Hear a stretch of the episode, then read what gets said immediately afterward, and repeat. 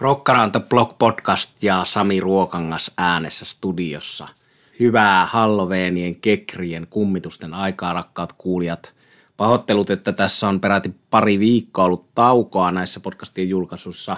Syynä on se, että mä sairastin pitkään flunssaa ja sen seurauksena kurkunpään tulehdusta ja oli lääkäri kieltänyt puhumisen. Mä jossain vaiheessa puhuin siitä kielosta huolimatta, mutta sitten totesin jossain vaiheessa nyt tämä mörinä – pörinä on pakko lopettaa ja olla tekemättä podcastia, vaikka se niin rakasta hommaa onkin. Kaikenmoista mahtuu tähän syksyyn, konserttijulistuksia ensi vuodelle. Joulu lähestyy, joulun alla listataan perinteiseen tapaan parhaita keikkoja, parhaita levyjä. Tässä on tuo usein mainittu Samantha Fissin keikka, blues-keikka lähestymässä kulttuuritalolla 30. päivä lokakuuta – pian. Siitä puhutaan Kakkuri Juhan kanssa. Ja tämän jakson aiheena on Venom Inc. eli Venom, tuo klassikkobändi Englannista, jonka black metal-albumi täyttää marraskuun alussa 40 vuotta.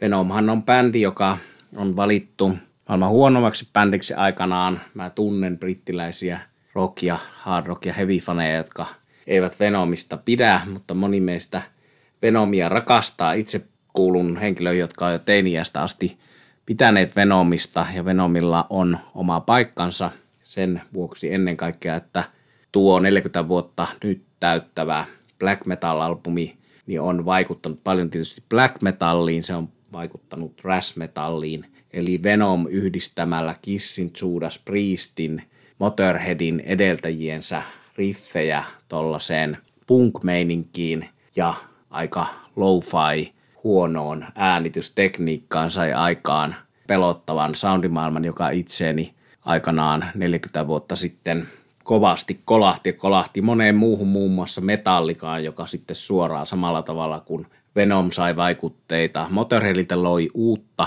Venom sai vaikutteita Judas Priestiltä loi uutta, niin Metallica esimerkiksi sai vaikutteita Venomilta, Voivod, moni tärkeä bändi sai vaikutteita Venomilta ja sen takia Venomista puhutaan. Ja puhutaan Venomista sen takia, että Venomin alkuperäisjäsenten Jeff Mantaksen ja rumpali Abaddonin perustama kokoonpano Venom Inc. on tehnyt tänä vuonna There's Only Black-nimisen albumin, joka on tuossa old school perushevi-osastossa yksi vuoden parhaita julkaisuja. Se on positiivinen yllätys olemalla todella hyvä levy. Jo tuo Aaveto edellinen Venom Inkin albumi oli hyvä, mutta tämä kakkoslevy on yhtä lailla hyvä. Ja tästä korona-aikana erikoisissa olosuhteissa etänä äänitetystä levystä. Se äänitettiin niin, että kitaristi Jeff Mantas äänitti Portugalissa. Basittilauleja Tony Dolan Demolition Man tuli Portugaliin äänittämään bassot ja osat Mantaksen luokse, mutta osan äänitti etänä ja rumpali Vormasiin äänitti Yhdysvalloissa omia osuuksiaan. Eli tässä haastattelussa äänessä ovat alkuperäiskitaristi Jeff Mantaksen lisäksi tosiaan basistilauleja Tony Demolition Man Dolan ja rumpali Jeremy Vormasin Kling. Eli tämä kolmikko keskustelee tämän jakson haastattelussa, joka äänitettiin Hyvinkäällä Steel Chaos festareilla 21. lokakuuta viime lauantaina – he ovat siinä äänessä. Lisäksi olen äänessä minä, Sami Ruokangas, Jyrki Nivala, mun lapsuuden ystävä, jonka kanssa kissiä ja Acceptia ja kumppaneita on kuunneltu se 40 vuotta. Oli siellä mukana tuollaisen valokuvaajan ja somemiehen roolissa mun kanssani. Hänkin huutelee siinä haastattelussa välillä. Hänen äänensä Jyrkinkin ääniseltä kuuluu. Eli oli hieno olla hyvässä seurassa Hyvinkäällä. Hyvinkäästä hän on tullut rock-paikkakunta siinä mielessä, että siellä oli tänä kesänä Iron Maiden yksi näistä New Wave of British Heavy Metalin kulmakivistä siinä, missä Venom on toinen näistä New Wave of British Heavy Metalin kulmakivistä, eli Rockfest Hyvinkäällä, ja siellä on järjestetty jo pitkään Steel Fest-nimistä Blackimpään kamaan raskaampaa heviin keskittyvää festaria, jonka talviosuus on tämä Steel Chaos, joka nyt vietettiin 21. 22 lokakuuta.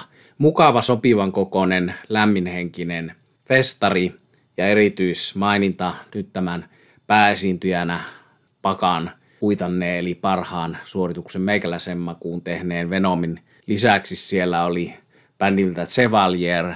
Siitä toivottavasti kuullaan lisää vielä heillä upeat asut, kunnon retro, kökkö, heavy meininkiä hyvällä tavalla tehtynä. Ehkä Chevalieriin palataan, se on suomalainen uutta heavy-osaamista, uutta mahtavaa heavy-tyylikkyyttä edustava nimi. Mutta tämän johdannon jätän tähän mittaan ja hypätään ajassa taaksepäin viime lauantaihin Hyvinkäälle viilatehtaan tunnelmiin syksyiseen iltaan, jossa musta hevi soi, olut virtasi ja juhlittiin tosiaan Venomin 40 vuotta täyttävää klassikkoalbumia Black Metal, jonka Venom Inc. kokoonpano soitti siellä Hyvinkäällä kokonaisuudessaan. Ja tässä haastattelussa ei puhuta pelkästään tuosta klassikkoalbumin soittamisesta, aika vähän siitä nämä brittiherrasmiehet puhuvat, vaan keskitytään ihan aiheestakin heidän uutuuslevynsä Tess Only Black, mikä kuten jo aikaisemmin tuli sanottua, on yksi vuoden perushevi julkaisusta ehdottomasti. Siirrytään Hyvinkäälle. Awesome. Yeah. Can you hear me, mother? Mom, grandmom. Yeah, yeah, but let's start with this one.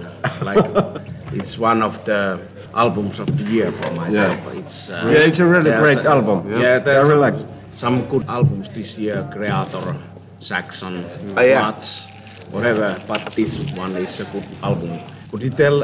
We have only 15 minutes, quite shortly, but could you tell about making this album and when did you write this material? Well, basically, it was, a, you know, it turned, it turned out to be a pandemic pandemic album. Mm. You know, we were due to go on tour in 2020. The first show was going to be Beijing, obviously collapsed. Then into Europe, and all that went down. So we sort of made a decision. Let's concentrate on the album because we, we just didn't know when we were going to get back out again. You know, so. Tony usually comes to me in Portugal to finish off bass and vocals and stuff like that, but it was just the restrictions were lifted, then it was back on again, lifted, back on. So Tony basically recorded all his parts in London, Jeremy in Tampa. I did all my stuff in the studio in Portugal. All the files were sent to me, mixed and mastered it there. 24 tracks written originally for the album. Yeah, Tony wrote 12, I wrote 12. And then uh, I just sent a list to the guys and said, I think these are the strongest 12 for this particular album. They both agreed, and that was it. We went from there. So it was, you know, they, they, say, they say about a follow up album because, you know, Ave got really good reviews. It got really strong reviews, and we were, we were, even we were surprised with Ave, you know, because we weren't intending to do an album. Well, that was never the intention. It was always the intention to go out, play the classics, and that, that was it, you know it was when Chuck Billy and Jon Zazula got involved that they were saying, you know, we need an album, guys, you know. So, but anyway, to follow that, it was, you know, we thought, oh well. For me personally, I was like, ah, there's a bit of pressure there, but we just did what we normally do. And the reviews for There's Only Black has far exceeded any expectations. You know, I'm reading reviews and just, fucking hell You know, it's incredible to think what people think of it. And ultimately, when it goes out there, it's nice to get the critique and it's nice to get all the reviews in, but ultimately, it's the fans who decide. You know, and everybody that I've spoken to personally, or I've had messages from, or we've seen, all the fans have said it's incredible. incredible. Yeah, it's weird that I cannot hear from the album that you recorded it like that that you it sounds like you that's one of the room. good that's one of the good things one, one of the best reviews of the production side of the album that i read said this sounds like a band in a room together mm, yeah mm-hmm. that's true i thought that you were in a studio yeah yeah all together mm-hmm. but uh, yeah and it's not that many like uh, we have we have background I was trying to ignore it. I can. oh my god, she's getting louder and closer. Yeah. Yeah, that's about it. I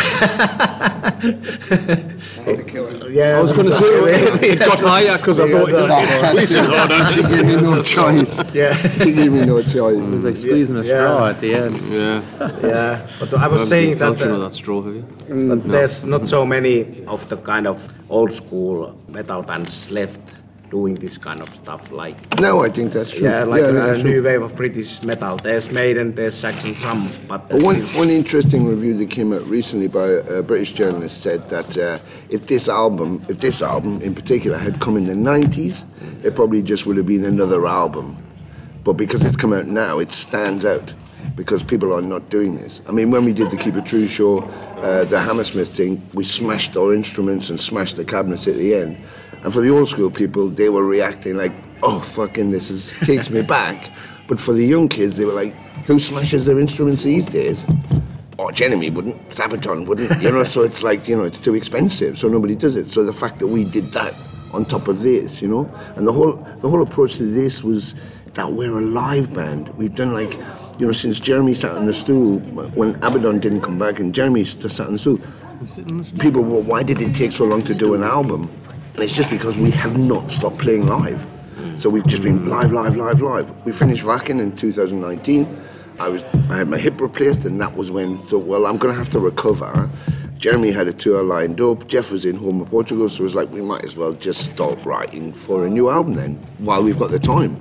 We can just take our time, have it out in 2020, back to tour, and pandemic happened. So we just thought, you know, while there was the pressure, there wasn't really this the normal pressure because you're on tour, you're trying to find time to write and to put this material together and to tour, and then it's the label wants to know when it's going to go out. Then you've got to pre-deliver. Then you've got to do. And so you know you're you're up against it. So you're actually trying to fit your music into a gap, whereas we were afforded time to not worry about that. We could take all of our time and to have three people with access to studios. But it was very important to keep. How do we do that remotely, but be like we're a band? And the result is the freedom to just be musicians uh, together that's how we sound. If you hear us live, that's how we are. So you know, even the production's different. Jeff pared back the production, so it's slightly drier. There's more separation. You can hear everything. It's very much a live entity, and um, you know how many can dies on the album, and we put that as the first single. We put that straight into the set, and it sat perfectly with everything else. Old song, all Venom songs, our songs. It just sat like it's it's always been there, and it felt completely right. And when we played it live, the response to the track was like fucking hell. So we knew we were on the right track with it, yeah. But you can't second guess an audience. And although Jeff felt the pressure from a production side, as far as in relation to writing a second album, we didn't consider that. We kind of push ourselves. You know, having Jeremy on the kit, he has such vibrant energy, such an intensity, but also finesse as well. And his energy just pushed our energy up. And myself and Jeff were constantly trying to push each other to be better than we were, be it subliminally by writing something more complex or just in our energy levels. So uh, it's a very much is a three-way thing. This, you know, each one of us is pushing the next person to that next level, and we just push the energy ball up. And to be able to capture that on the album, it was amazing. So, but you put it out, people might like it, not like it, you don't know. But you you have to go. This is us. Whatever that is, and it could be you at 16, it could be you at 22, it could be you at 32.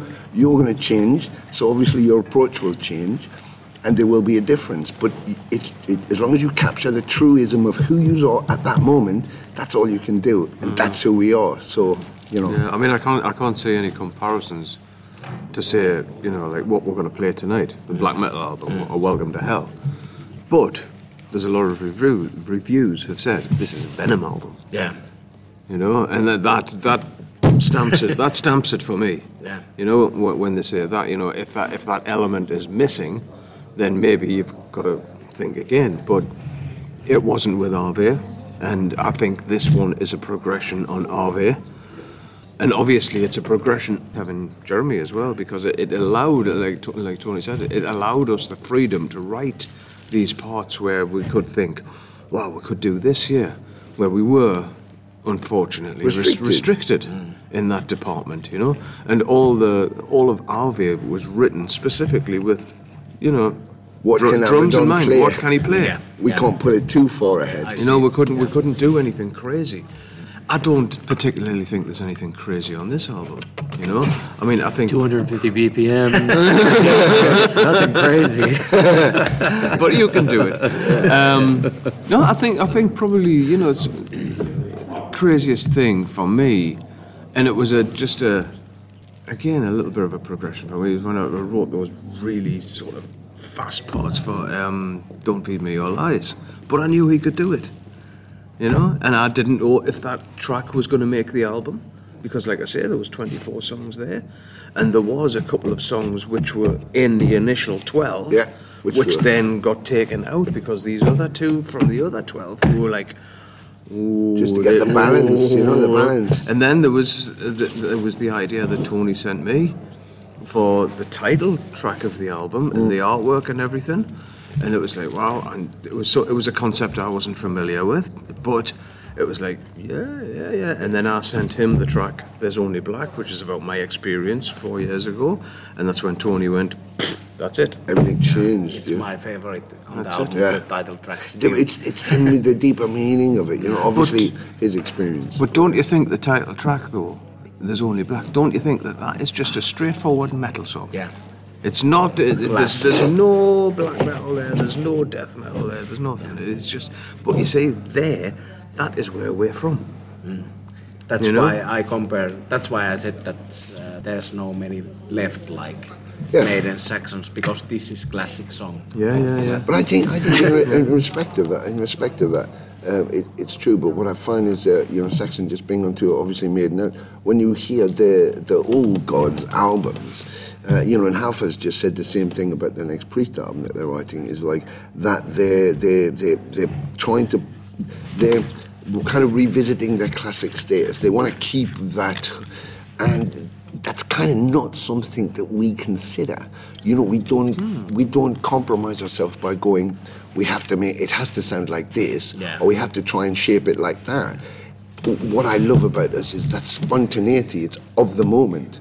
If if if if, if there's a composition, if Jeff throws something down, or there's an idea, or even when I'm writing something, it's like it's just if it if it's if it's now and this is working, that's what it is. And then we throw it into the pot and go, what can we do with that? And then everybody just jumps in and does their thing and feels it.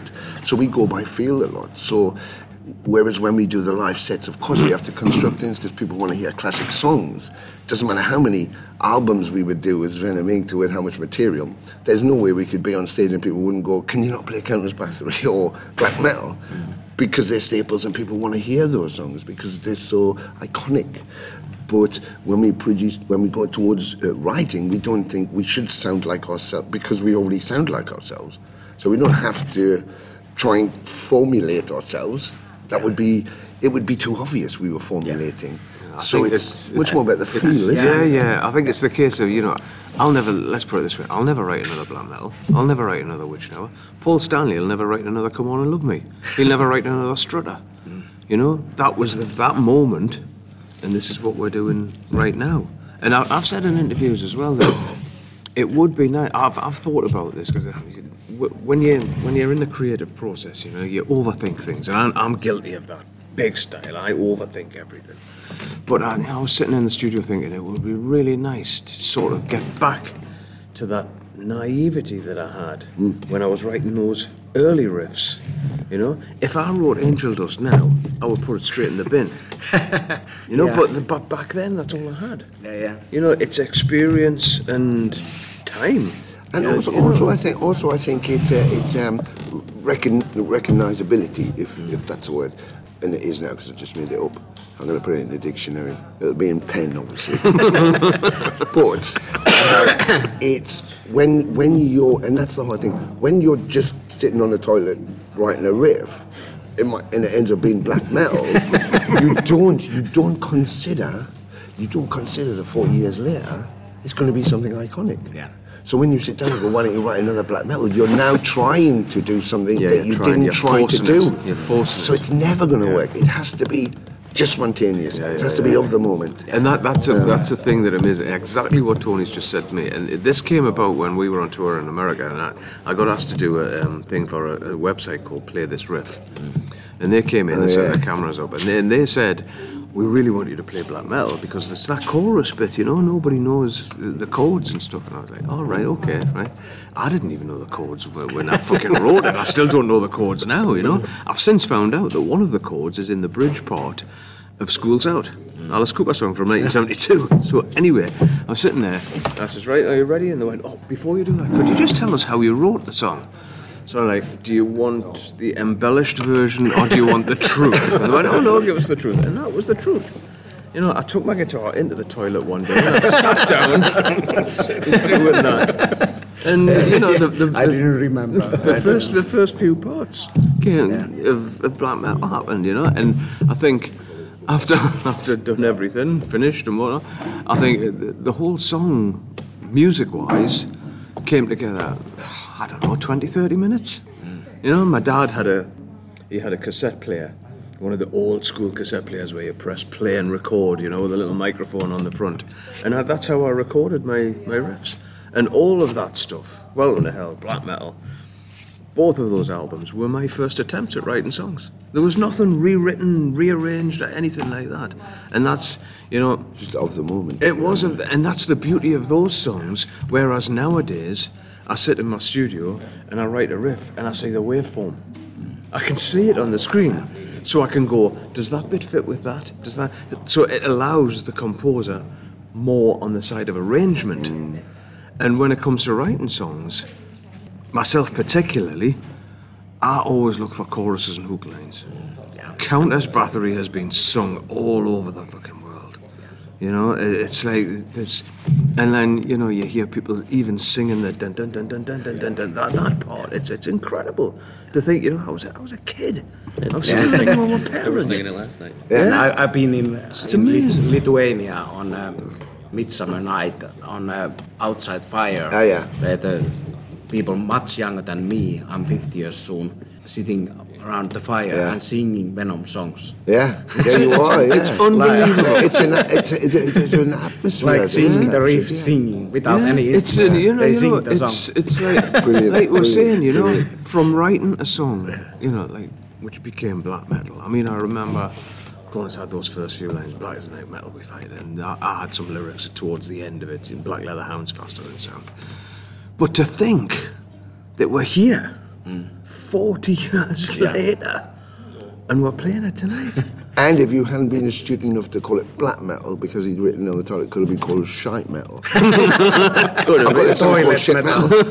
Toilet metal. But black is my shite. But- and But uh, how I I would like to compliment you guys is the thing that um, I said there's only black is a classic song, but on the other hand, this album sounds like um, it could be it's a Venom album, could be some new band. Yes, I mean, or- in a yes. good way. Good way. It's different to anything before. Again, I That's think what I that- li- love in the bands mm-hmm. like Rolling Stones, whatever classic bands. They are mm-hmm. albums that are Stones album, but different to something before. And Yeah, this is yeah, Venom, yeah. That's why- Venom album, but it's could be a new band. Yeah, yeah. Yeah. th- this is why I, I love a lot of Queen material as Yeah. well because there's nothing the same. Yeah, yeah, yeah. You know, you go back to the early days with Brighton Rock and Ogre Battle Yeah, and all that yeah. kind of stuff, and then you know, as it progressed, it was like, Yeah. wow. And uh, that way, But that's the thing we've always said. Yeah, Venom was. And uh, there's the argument, but fuck off. Yes, Venom were the first black metal band, right? We coined the phrase album song, blah blah blah. What else would it be called? But we said we don't want to put ourselves in a box. And if you ask me now, if you say, okay, then so what are you? I'm in a heavy metal band. Simple as that. In a we don't, we don't, yeah, because once you once you try and put yourself into an area, then you're limiting yourself. You're restricting yourself straight away. Why, why limit yourself? If it sounds like that, it sounds like that. If it sounds like this, it sounds like this. It's just you just have to have that's your identity is whatever it sounds like. But do you not think that happened in the early days? Because look, look at Yeah. what we're going to play tonight. When we play black metal tonight, in its entirety, there's a song there called "Teacher's Pet," Yeah. which is 12 one bar. of my favorite. It's 12 bar blues. It's blues. Yeah. You play a fucking blues song. Yeah. But there's an interesting, an interesting thing that I pointed out to Jeff in, in respect of the, the, the, the heritage of the songs, is that when we put the set together, uh, Jeff said, oh, we, we should put Countess Bathory at the end because when we do a regular set, it's usually an encore. As when I make, we do it as an encore. And I was like, yeah, but no. But he's like, yeah, but it works so well. And it's like, yes, but when you did it then, it wasn't what it is now. So it's hmm. kind of nice to have all the songs in the placement they were originally, you know. And you, you know, black metal would be an encore. It- maybe it was an opener, but it would be an encore. You know, Countess would be an encore. You know, so your your your kind we were opening with "Don't Burn the Witch" at times. So so to have them in their placement as they were, you get the breadth of the album, and then you realise how those songs, which songs came out to be these iconic songs later, which people, wherever we've been on the planet, and we have been on the planet, apart from Alaska and Antarctica, we've been pretty much everywhere. and wherever we go, these are the songs they asked to hear, those songs. So to hear them in their true form with that naivety of, this is the next song, and this is the next song, and this is the next song, and it I don't it- even think we thought about the running order on that. No? I think it was just there you go. You got some songs? Yeah. Yeah, Yeah, yeah, that yeah. was it. Yeah. You know? And, and run, running order is important on an album. You know, I mean, it doesn't matter how long that I haven't heard a Judas Priest album for. As soon as one song finishes, I know exactly what's coming next. You know, and that's ingrained in you. You know, so running order is important, but I don't think we thought about that. You know, but uh, the run, running order for There's Only Black, we left it to Nuclear Blast this time. Okay. Because for Ave, I had written two sets of running orders, right? And I had written it in BPM and you know a slow song, a fast song, and then keys and, and stuff like that. And then there was one I wrote down. And I went, oh, that's pretty good. So I typed it out in an email to Tony. As I sent, as I pressed send, there was an email from him dropped into my inbox with exactly the same running order. Yeah. Like, Because oh, well, we've there been, you we've go. been like for days going, how should we now? Let's just see what we think. I think we used our time soon, but as you you have said nothing, but I want to ask you like I met uh, Mikkey Dee when he was in Motorhead many times, and because Philthy played bit different style, Totally. Abaddon played different style. How is it for you to play like in um, your style and to play in Venom? You know, actually, some drunk Finnish guy actually this morning in Sweden. So he had stayed over at the festival and was like, we were getting ready to go to the train, and it was 7 a.m. And he was like, "Oh man, the show is so great. You don't play like Abaddon at all." And I'm like, "No, I don't." And he goes, "But it was so good." He was like, "It was like Motorhead, like Mikkey Dee." he said that this morning. to me. So you're the second Finnish fella that said the same thing. Uh, same. Uh, yeah, uh, man. Uh, I mean, there's that element of chaos there, and if that goes away, I think that it becomes a different band. If you straighten it out too much, it becomes a different band. I naturally play tightly and with power and emphasis, and there's also an element of loose vibe and guys playing in pockets and Abaddon had pockets. Uh, there was there was moments. There was like you could hear what he was doing. You could hear you could hear what the band was going for in a section. Like let's even just say uh, like in black metal, you can hear like the pre-chorus for black metal. It's a really tight little area, and he is not tight in that area. So it's just kind of happening, right? So I think when we bring it all together and it becomes something, the song really takes form, and it really it gives it a, a new. You can actually hear what Jeff's playing. You can hear can hear what Tony's playing. You can hear what the, vo- everything all really just makes sense when it's standing on a like a steady foundation. So I think that's kind of cool. You know, for me, like um, as a fan, uh, it gives it gives new life to these songs. It's a, a bit of a reimagining. And the same thing Mikkey Dee said. He's like, you know, I just I play drums for Motorhead. Yeah. I'm I'm not the drummer. Like I just I play drums for this band. You know, I've like want the fans to be able to hear it and take it in and walk away and go, wow, that was a killer fucking show. Wow, it was just this and oh, it made me feel like that. You know, that's like the best thing that anybody can say, right? That's the goal. And uh, long live a click track. Actually, only on the new record, but uh, you know, not, not the old stuff. We don't play with click. Okay, yeah, we used our time. Yes, thank you. Exactly. Yeah, that's, It's, we must, we must. Yeah. And we'll get, uh, we'll It's- get a yeah, yeah. picture too. We, Put the glasses on because I'll probably sign the table. You. oh my God. oh my God. Why not? Yeah. yeah. I nearly popped, I did send him a message. Uh, I nearly popped in to see him because we were in Rome recently and there was some, we went by the Colosseum and they, uh, Jeremy and his wife had noticed that there was a filming going on, and it was Russell. Okay. So I did send a message. Yeah, but it's my favorite movie. Ah, ever. super. Ah, super. it was fun to do. Very fun to do. Five months hard work, but it was worth it. Yeah, great movie. Great movie. Perfect, perfect. Yeah. Uh, thank you so much. Thank, Yeah, yeah. thank you so much. And you agree? Yeah, it's a really, Really? really, really, I I really liked the album. And Like, do you um, think because the criticism is, is uh, it's quite long, but I thought if I put two and said two were bonus tracks, then it would be fine. But some people said it's a bit too long. It's an interesting drink. An interesting thing. Yeah, it is. Quite good. Is there any more? There is. Näin siis juttelivat Venom Inkin Venomin alkuperäinen kitaristi Jeff Mantas Dunn, basistilaulaja Tony Demolition Man Dolan ja rumpali Jeremy Wormasin Kling. Siellä olivat äänessä myös Nivala Jyrki ja allekirjoittanut eli minä, Sami Ruokangas. Tuollaista hauskaa heavy-juttua. Siellä oli monenlaista taustaääntä ja hyvää meininkiä Steelkaauksen illassa ja yössä. Kiitos, että olette mukana siitä huolimatta, että mulla on ollut terveydellisiä haasteita. Ja kiitos palautteesta. Lupaan, että tässä palataan noihin rollarikehästä ulkoneviin aaltoihin, eli muuhunkin kuin tähän metallipuoleen. Me rikomme raja-aitoja ja puhumme kaikesta kuulista, hyvästä rockmusiikista, raja Välittämättä Kakkuri Juha tulee olemaan mukana, ACDC-kirjaa tulee olemaan Brian Johnsonin elämäkertaa, joka on mulla tuossa pöydällä luettavana. Monenlaista hyvää juttua tulossa, pysykää kuulolla. Tämä oli Rock Around the Block. Minä olen Sami Ruokangas. Kiitos rakkaat kuulijat, että olette mukana. Kiitos, että kuuntelitte.